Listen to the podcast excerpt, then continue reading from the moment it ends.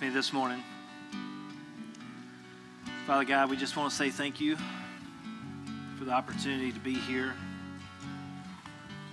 Father, to be able to read your word, to pray, to sing songs. It is such a privilege to be called your children. And Lord, we may not have been very familiar with the song that was just played, but God, to lead us to the cross for what we celebrate every Sunday, for what we're celebrating this coming Easter. God, the place where you died to make it possible for us to be able to come here and to worship you and it not be a waste of time. But Lord Jesus, to make it possible that we could come and be with you, God, that you could send your Holy Spirit on this place, that you could put your Holy Spirit in our hearts. And God, that even right now we could feel you in us, among us, working, moving, speaking. Father, I pray for every person in this room that we would not neglect the opportunity that we have for you to do a great work in our life. But God, we're here seeking you. We're here to meet with you. And God, I pray we would make ourselves as available as we possibly can and trust in you to do the rest. Father, we pray for Cindy Copeland this morning. We pray for Henry as both of them are in the hospital. And God, we just ask that you would be with them and watch over them. And Lord, you would be with the doctors and the nurses. Lord, we pray for all of our families that are gone this week, traveling for vacation, just celebrating spring break. And God, we pray that you would give them rest. And Father, when they come back, that they will not only be refreshed to go back to work or school, but God, they would be refreshed even in their relationship with you. Lord, that we would all be ready to speak your name and represent you well in all aspects of our life. But in this moment, in this time, I pray for the people who are watching, who will watch later, who will listen later, and who are here in this room right now, that we would make ourselves available to you. We love you this morning, and we just want to say thank you for being the sacrifice for our sins. We ask all this in the precious name of Jesus Christ. And all God's people said, amen. You may be seated. Well, it is good to see everybody this morning. I'll be honest, we got a little more people here than I thought we would. We were sitting here counting about all the families that were going to be going on vacation this week, and we were thinking, oh, we're going to be really thin. But we've got a good crowd this morning, so thank you for coming, even though it's spring break. Thanks for not taking a week off. But we're talking about faith. And we've been talking about in the story of Noah, Genesis 6. If you got your Bibles and you want to turn there, you can go ahead and turn to Genesis 6. That's where we're going to be. We're going to be moving around, jumping from some different verses today. But today's title is Faith Can Be Lonely. And so if you're sitting here this morning, it's super important to understand that we all go through periods of loneliness in our life. But it's very important to understand that as you believe in Christ and you begin to give your heart and life to Him, that there are times where that can be a very lonely thing. There are times where family members, friends, people that you thought would never neglect you or abandon you may discard you in order to pursue other things while you are trying to pursue Christ. And that can be a very, very difficult thing to bear. But to live a life of faith by choice can be one of the loneliest things in this world that you can endure for a time. And this is what we're talking about today. Nothing will make people avoid you. Nothing will make them avoid you more than you living for Jesus Christ and you talking about Him. It's true. They will avoid you like the plague. And when you look at faith and you look at our relationships, and we talk about it in church, we make it sound like, oh, this, it's easy, it's great, it's such an easy thing to live for the Lord, and you read passages of Scripture, and it just seems like bam, bam, bam, everything lined up, the stars were aligned, everything happened so fast in Scripture that it just doesn't seem like that they went through what we went through or what we go through. Does that make sense? Like we're experiencing something that no one else is experiencing because no one else at church is talking about it. Probably because they're not just being honest, they're not being transparent. But we all go through stuff. We all deal with loneliness. We all deal with abandonment. We all deal with this whole aspect of losing things of the world in order to follow Christ. And I'm going to tell you, if you claim to be a believer in Jesus Christ this morning and you haven't had to give something up or lose people in your life as a result of that, then chances are you need to take a check and really look at your relationship with Christ and question whether or not you're doing it the way Christ has called you to. Because Jesus told his disciples, I did not come to bring peace, but I came to bring a sword. And he didn't just bring it just to like show it off, but he came to use it. And a sword cuts, it separates. It is one of the most violent and painful ways that I could imagine to die, to be cut or stabbed with a sword. Something of that size would be extremely excruciating. And Jesus did not come to bring unity, but he came to bring a sword to separate a father from his children, a mother from her daughters, husbands from their wives, because he knew when people began to put their trust and faith in him, it was going to cause separation and division between people who believe in Jesus and people who don't. You with me this morning? You look at the church. How often does the church agree on stuff? Nobody wants to answer. It's hard. It's extremely difficult to get a body of believers to agree on anything. I mean, like we're talking like we've kind of been in this phase of our church where the Lord's blessed us financially and we've been doing some updates on different things. And it's amazing at how many different opinions people have of what should be done and how it should be done. And where that money should be put, and all the different things and aspects that go into it. People disagree on tons of stuff. And if you think for one second that you're going to begin to follow Jesus Christ and the people of the world are going to elevate you for it, and they're going to applaud you for it, and they're going to build you up for it, you're crazy. And if you're sitting in here this morning, if you're older, I want you to think about this. I want you to consider this for a moment. Because even in my life, like, I'm kind of like in the middle of the road. I'm 37. When I got saved, most of my family and most of the people in my life were very supportive in my relationship with Christ. Most of them built me up. Does that make sense? Like they supported me in that. Even though they probably weren't living it personally at the time, they were very supportive in that. You are living in a day and time where your children and your grandchildren are growing up. When they truly give their hearts to Christ and they begin to live for them, they are going to be ostracized. They're going to be discarded as being a far right-wing, just crazy person who believes in nonsense, and they're not going to be taken seriously, and they're not going to be included in stuff. And this is what we're talking about today. Because when you believe in God, faith can be a very lonely thing. And when you look at Noah, like we said, this story does not get its due credit because of what happens in children's church. Like so many people just go through the story of Noah, and we think about the flood and how cool it would be with all these animals. And we talked a little bit last week about how miserable it probably would have been to be on a boat for over a year with all those animals shoveling poo, getting rid of urine, trying to feed all this stuff. And it's like, what do you do with all that?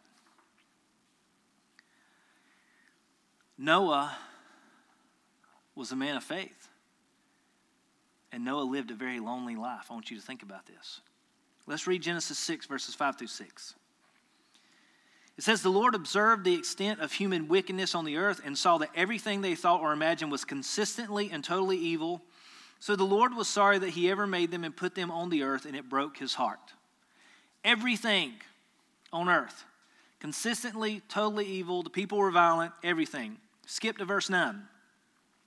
It says, this is the account of Noah and his family. Noah was a righteous man, the only blameless person living on the earth at the time, and he walked in close fellowship with God. So Noah was the only righteous person living on earth. And it does not include his sons in this. It doesn't include his wife or his sons' wives. It says Noah is the only person who lived and walked with God during this time. He was the only righteous one. How lonely must that have been? It's like most of us in our homes, like we at least have, like we all claim to believe in Christ, whether or not we live it out, right? Most people. And most of you go home and you go home and you shut the door and you have people in your home who at least claim to believe in Christ, even though they may not live it out in every aspect, or they may not live it out totally behind closed doors, but they at least claim it. And you look at the story of Noah, and you look at the world, and you look at Noah, the whole world is evil and sinful on this end of the spectrum, and then Noah is over here on this side of the spectrum, and he's the only one who's righteous and blameless before God. How lonely must that have been for Noah to live like that for 600 years? And it doesn't even include his wife or his sons in that statement to say that he was the one. Skip to verses 11 and 12. Now God saw that the earth had become corrupt and was filled with violence, and God observed all this corruption in the world, for everyone on earth was corrupt. You see the theme in these verses? It's constantly reaffirming everyone, and it's constantly reaffirming Noah as the only one. Chapter 7, verse 1. When everything was ready, the Lord said to Noah, "Go into the boat with your family, for among all the people of the earth I can see that you alone are righteous." Again, affirmation. Everyone, Noah. Chapter 7, verse 23. God wiped out every living thing on earth, people, livestock, small animals that scurry along the ground, and the birds of the sky, all were destroyed. The only people who survived were Noah and those with him on the boat. Those who are blanketed by his righteousness that got to benefit from it. And then you read Genesis chapter 8, verses 15 through 16. Then God said to Noah, "Leave the boat, all of you, you and your wife, and your sons, and their wives." And I just want you to imagine this for a moment, because we think, oh, this would be so cool. If God used this to do this, this would be great. Can you imagine what it was like when Noah finally got off that boat with his family? And they were the only, I think I'm doing math right, 8 people. It was the only 8 people on the entire earth. And they stepped onto dry ground. And never again are they going to go out and eat supper somewhere at a restaurant and have someone serve them. Never again are they going to be able to watch TV because there's nobody on the other end acting and running that thing. The radio in your car isn't going to work. Nothing's going to be there for you. You talk about lonely then, because it's one thing to be like, okay, here's everyone else and then I'm over here. But then Noah steps out of that boat and they are literally alone. I don't know if you guys have ever watched that show before, Alone. There's a show on TV and it's these people who they go out and they survive in the wilderness. But one of the aspects of the show is they are absolutely, utterly alone. There's not even a camera crew filming them. They have their own camera equipment, and they have to film themselves whenever they hunt, whenever they cook, whenever they eat. You name it, they're filming themselves the whole time, and they are literally by themselves. And you know the number one reason why they tap out and they don't make it? It's not because they don't have the skill set to survive. They get alone. They start sitting there, and they start thinking about, oh, it's my kid's birthday today. It's my birthday today. They're back home and they're celebrating. This, you know, my kids started school today, or they did, and they start thinking about everyone that they loved and all these people that they care about, and how they're living their life at home and they're going on without them being there, and it starts to wear on them because they are alone. And most people end up tapping out because they can't handle the pressure of life is moving on without me, and I'm secluded and stuck here by myself. It has a huge impact on our lives. The concept and thought of being alone. And I want to tell you this morning, let's look at our points. Point number 1, segregation is a natural part of faith. And that's kind of like a wiry term because we always associate it with racial segregation, and our experience in America with segregation. It was the only word that I could find where it talked about being separated against your will that would really kind of help us understand what that means. But I want to tell you this morning that when you believe in Jesus Christ, and you paying attention to me, I just want you to look at me for a second. There's a difference between saying that you believe and actually believing.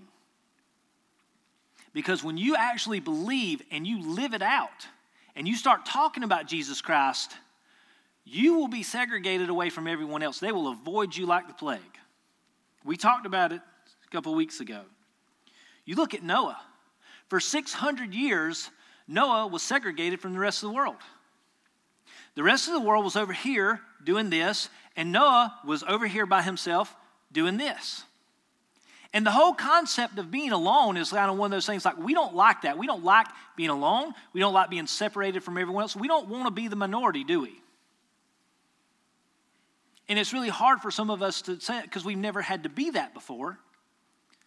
But your kids are growing up in a day and time where saying that you believe, even saying that you believe in Christ and not even necessarily living it out will segregate you away from everyone else. Noah did it for 600 years. And when you think about it, consider what's going to happen on Judgment Day. The largest form of segregation that will ever happen when you start separating people against their will and what they want and what they desire is going to happen on Judgment Day.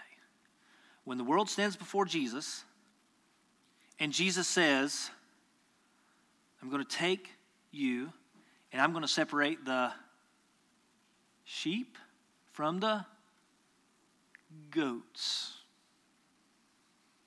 And for all you young kids in here, goat is not a positive term.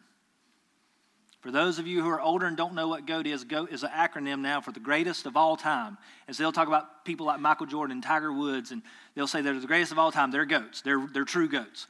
These goats are bad goats. We don't want to be goats. We want to be sheep.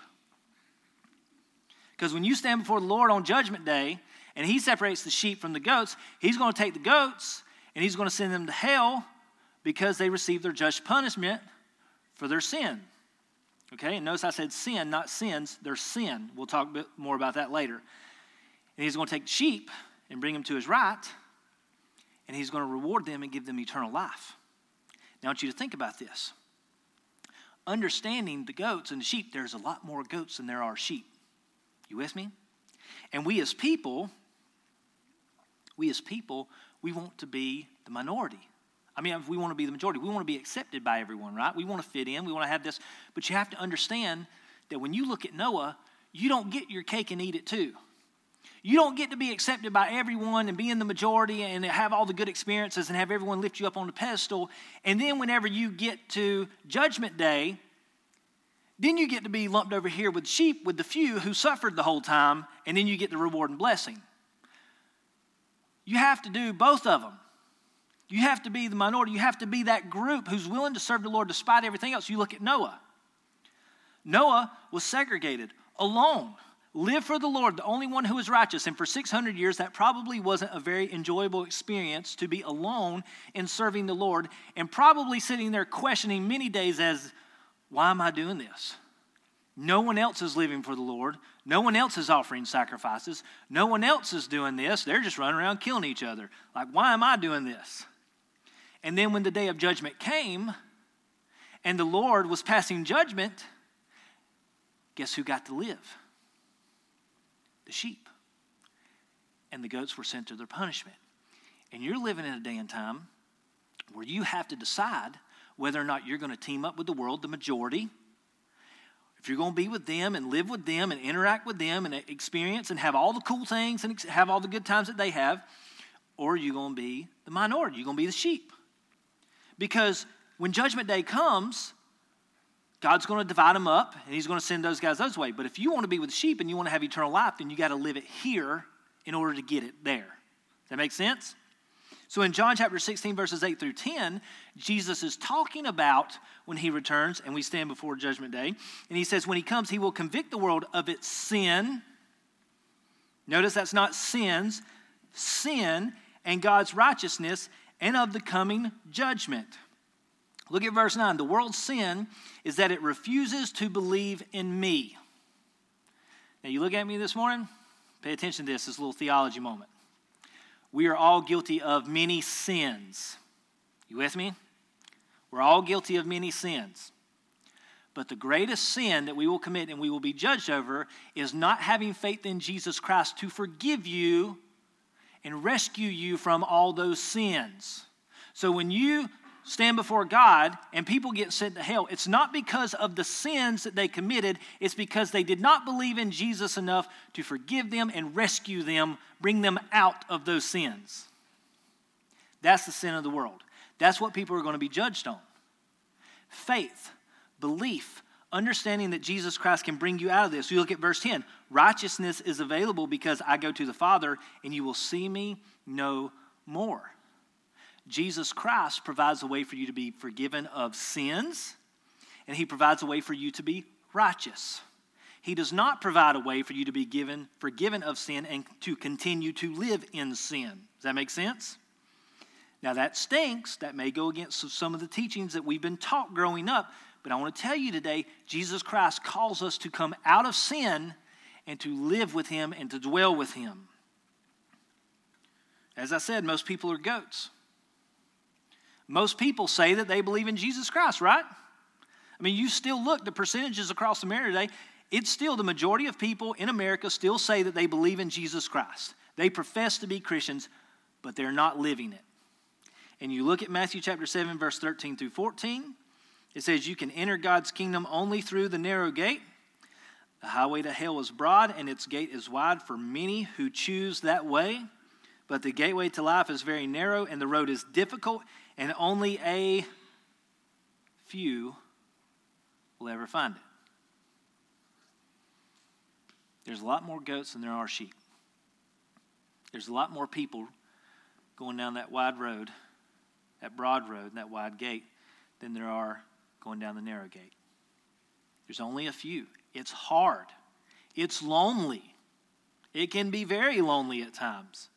But only a few are making that journey.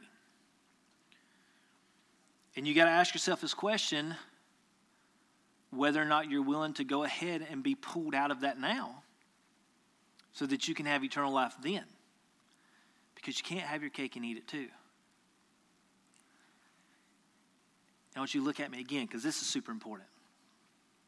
If you believe in Jesus Christ and you start talking about him, you start living for him, you start pulling out of that sinfulness, there are going to be people who are going to abandon you to the wolves. All right, they're not going to want anything to do with you. But there's also a decision that you need to make in your life where you decide to segregate yourself. And you need to be okay with that. You need to be willing to pull yourself out of what everyone else is doing in order to do what Christ has called you to do. You look at Jeremiah chapter 15, verse 17.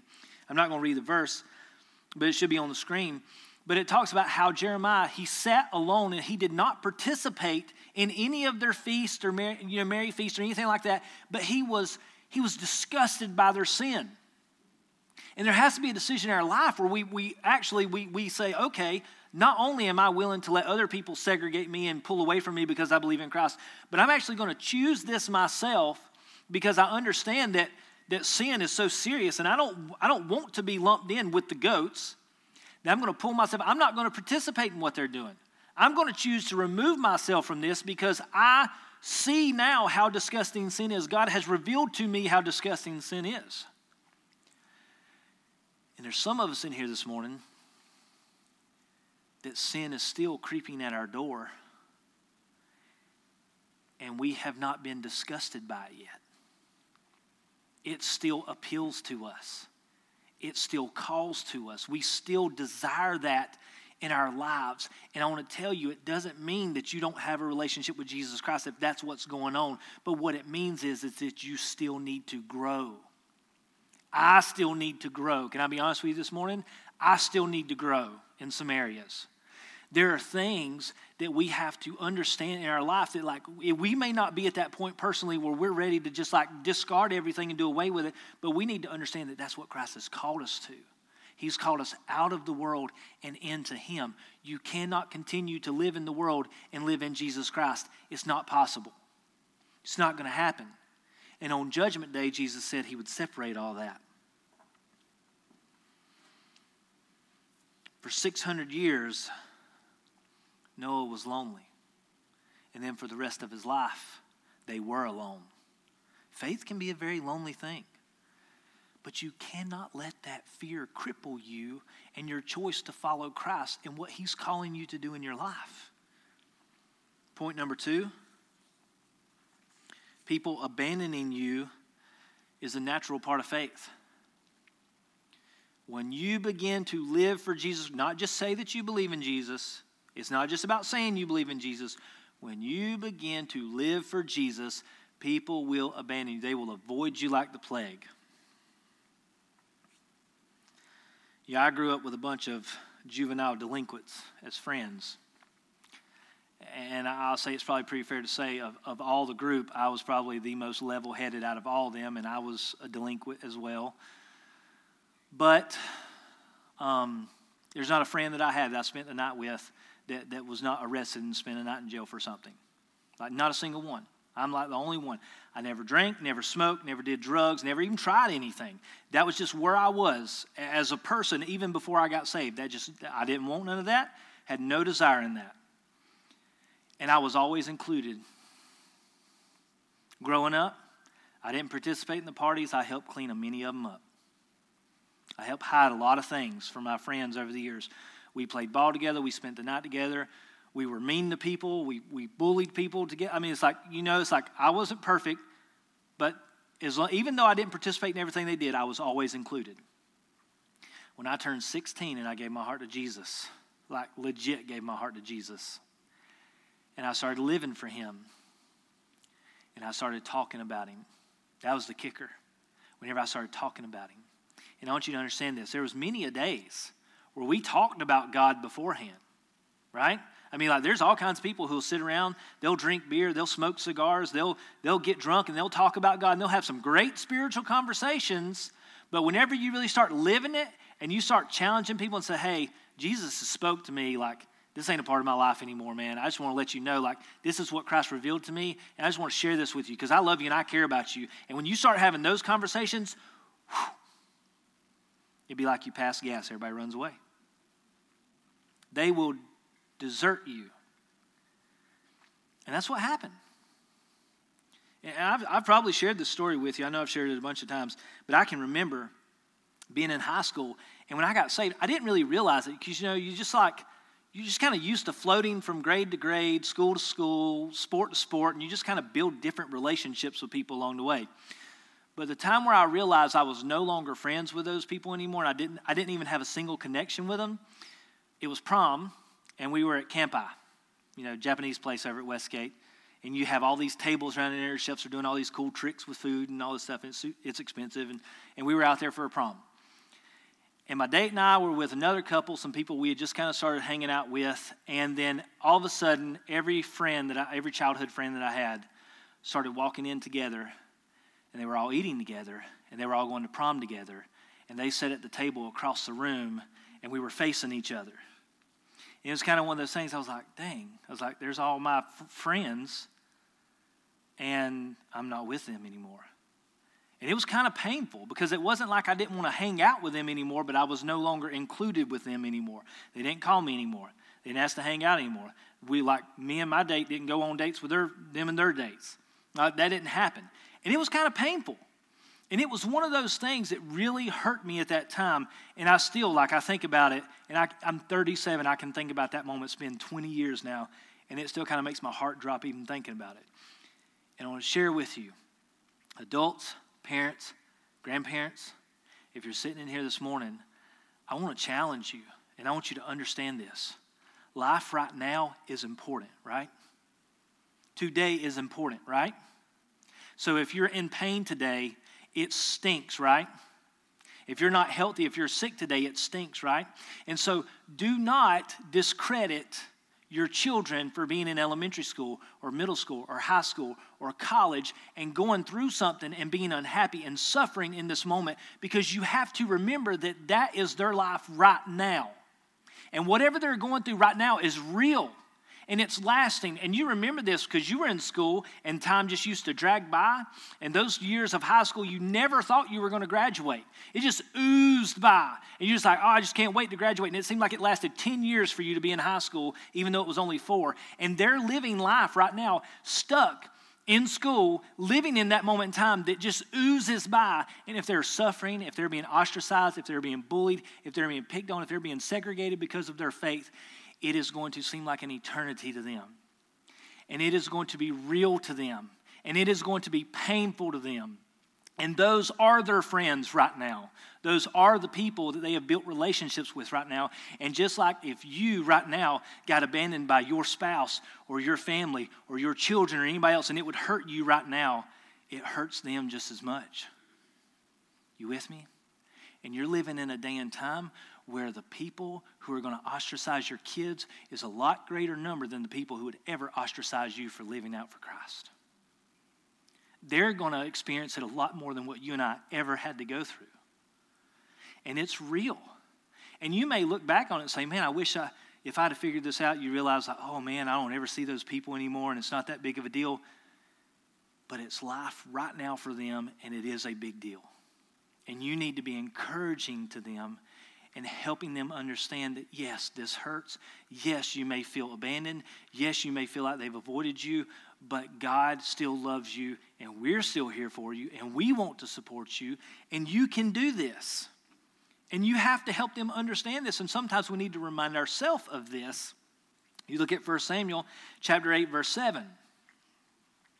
And the prophet Samuel is moving back and forth through the people of Israel, and he's dealing with the leaders of Israel, and he's dealing with this whole process of they are wanting a king.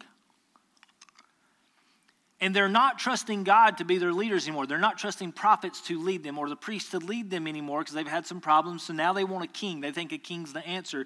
And Samuel is distraught over this, and he goes to the Lord and he begins to pray. And in verse 7 it says, "Do everything they said to you," the Lord replied, "for they are rejecting me, not you. They don't want me to be their king anymore." And you need to communicate to your kids, your grandkids. You yourself personally need to look in the mirror, and you need to understand this, that when you take a stance for Christ, when you have those spiritual conversations, when you live for Him, you need to understand that those people are not rejecting you, they are rejecting Christ. He's the difference maker. He's the reason why people will avoid you like the plague. Same thing happened in Exodus chapter 16, verse 8. The people of Israel begin to look to Moses and they're saying, "Why did you bring us out of Egypt? Why did you take us away? For we had plenty of food, we had clothes, we had a place to lay our head and sleep. Yes, we were slaves, but we were alive. And you've brought us out here to this desert. Now we're all going to die." And then it says, Moses added, "The Lord will give you meat to eat in the evening and bread to satisfy you in the morning, for He has heard all of your complaints against Him." Now, you remember this. You go back and you read the words. They were always saying, "Moses, why did you do this? Why did you lead us here, Moses? Why are you doing this to us, Moses?" But the complaints are against Him. "What have we done?" Yes, your complaints are against the Lord and not against us. You have to understand that if you live your life in a way that honors Jesus Christ, there are going to be people that avoid you because of Jesus, not because of you. It's not because they don't like you anymore or anything like that. It's going to be because your life is convicting to them. They're realizing for the first time that, hey, I've always known there's something wrong. I always know I need to do something more. But now that you're actually living it out and you're showing me that it can be done, that's convicting to me. Does that make sense? And that's what they're experiencing and going through. It may feel personal, and you may be alone. You may feel alone, but they're abandoning God and not you. And point number 3, you need to cling to this. You need to remember this. Take it with you. Write it on your vanity mirror so that you can see it every day when you get ready, that God will fill the void of loneliness. God will fill that void. You go back to Genesis and you look at the creation of man. And God created Adam and He put him in the garden. He gave him everything he needed. He had food. He didn't even have to work for it. Didn't have to plant a garden. It just grew. How awesome would that be? If I didn't have to go to the grocery store, I'd dance a jig. There's nothing I hate more than having to go. It's a huge blessing to go to the grocery store and have money to go buy food. Hate doing it. I'd rather shovel poo than go to the grocery store. Never had to go to the grocery store. Never had to plant a garden. It was there for him. It was perfect. And God created all the animals. And God gave him dominion over all of them. He let him name them. They were all his pets. It's just great. And you look at Genesis 2, verse 18. It says, "Then the Lord God said, it's not good for the man to be alone." I will make a helper who is just right for him. I want you to understand today that there may be a time of loneliness. There may be a time where you feel abandoned. There may be a time where you just feel like no one cares about you. No one's thinking about you. And whenever people don't see you, they don't even know that you exist. And that can be extremely painful. But part of having faith in God is believing that he can provide for us in any aspect that we need provision in. And you look at Adam, when Adam had everything perfect, he didn't even have problems to need somebody to talk to. You understand what I'm saying? It's like, man, life stinks. I just really wish I had someone to talk to. He didn't even need that. But God saw that it wasn't good for him to be alone and made a helper who was just right for him. And I want to tell you this morning, God has people prepared and planned for you in your life who are just right for you. And while I was going through school and losing a lot of my friends that I grew up with, people that I still don't talk to and we have nothing in common today, God brought new people in my life to help me. Friends that I had nothing in common with before, absolutely nothing in common with, but guess what we had in common? Jesus. There's a reason why Christ and the New Testament talks about the church so frequently in Scripture is because he knew when he came not to bring peace but to bring a sword. There were going to be people who were alone, and there were. There were a lot of Jewish people who put their faith in Jesus Christ. Their family ostracized them, cut them out, would not talk to them, would not communicate with them. They had no home, no place to stay, nothing to eat. And guess what happened? The church becomes the family. There's a reason why it's called brothers and sisters in Christ. There's a reason why, because as people, when we separate ourselves from the world and we get away from the goats and we come over here with the sheep, we may not have anything in common with them. I want you to think about that today. You're probably sitting in here and you probably think, some of these church people are boring. They don't have fun. They talk weird. I just can't even be myself around them. That's probably true at first. But it's that way with anybody that you meet at first. You got to get to know them before you can be comfortable around them. And I'm telling you, the people that God has brought in my life through Christianity, through church, are better friends and better relationships than I ever had before. There were some of those people that I was friends with from elementary school growing up that if I was on fire, I probably could not rely on them to put me out. But there's not a person that I can think of inside the church that I'm friends with in Christ that wouldn't do anything for me within their abilities. That's very comforting. And I'm going to tell you, when I was in school and I was losing some of those relationships, I had not gained a lot of newer relationships at that time. And it was painful. But now I look back on it and I see how God has provided. And I can cling to that through faith now better than I could then. But guys, I want to tell you, you have to believe this morning. You have to believe in God enough to be willing to give up anything in order to follow him. Relationships, things of the world, money, jobs, careers, anything. Because the question always comes back to, how much do you really believe? Because you can say that you believe in Jesus Christ. We can claim, yeah, I believe in Jesus. I believe in eternal life. I want to go there. Everybody wants that. Even an atheist will say, if there is a heaven, I would like to go there. But the real question is do you believe in Jesus Christ to go through that narrow gate and walk down that narrow road? And it's difficult and it's hard. And are you willing to do those things in order to be the sheep that God's called you to be, to have eternal life like he's called you to have? It takes faith.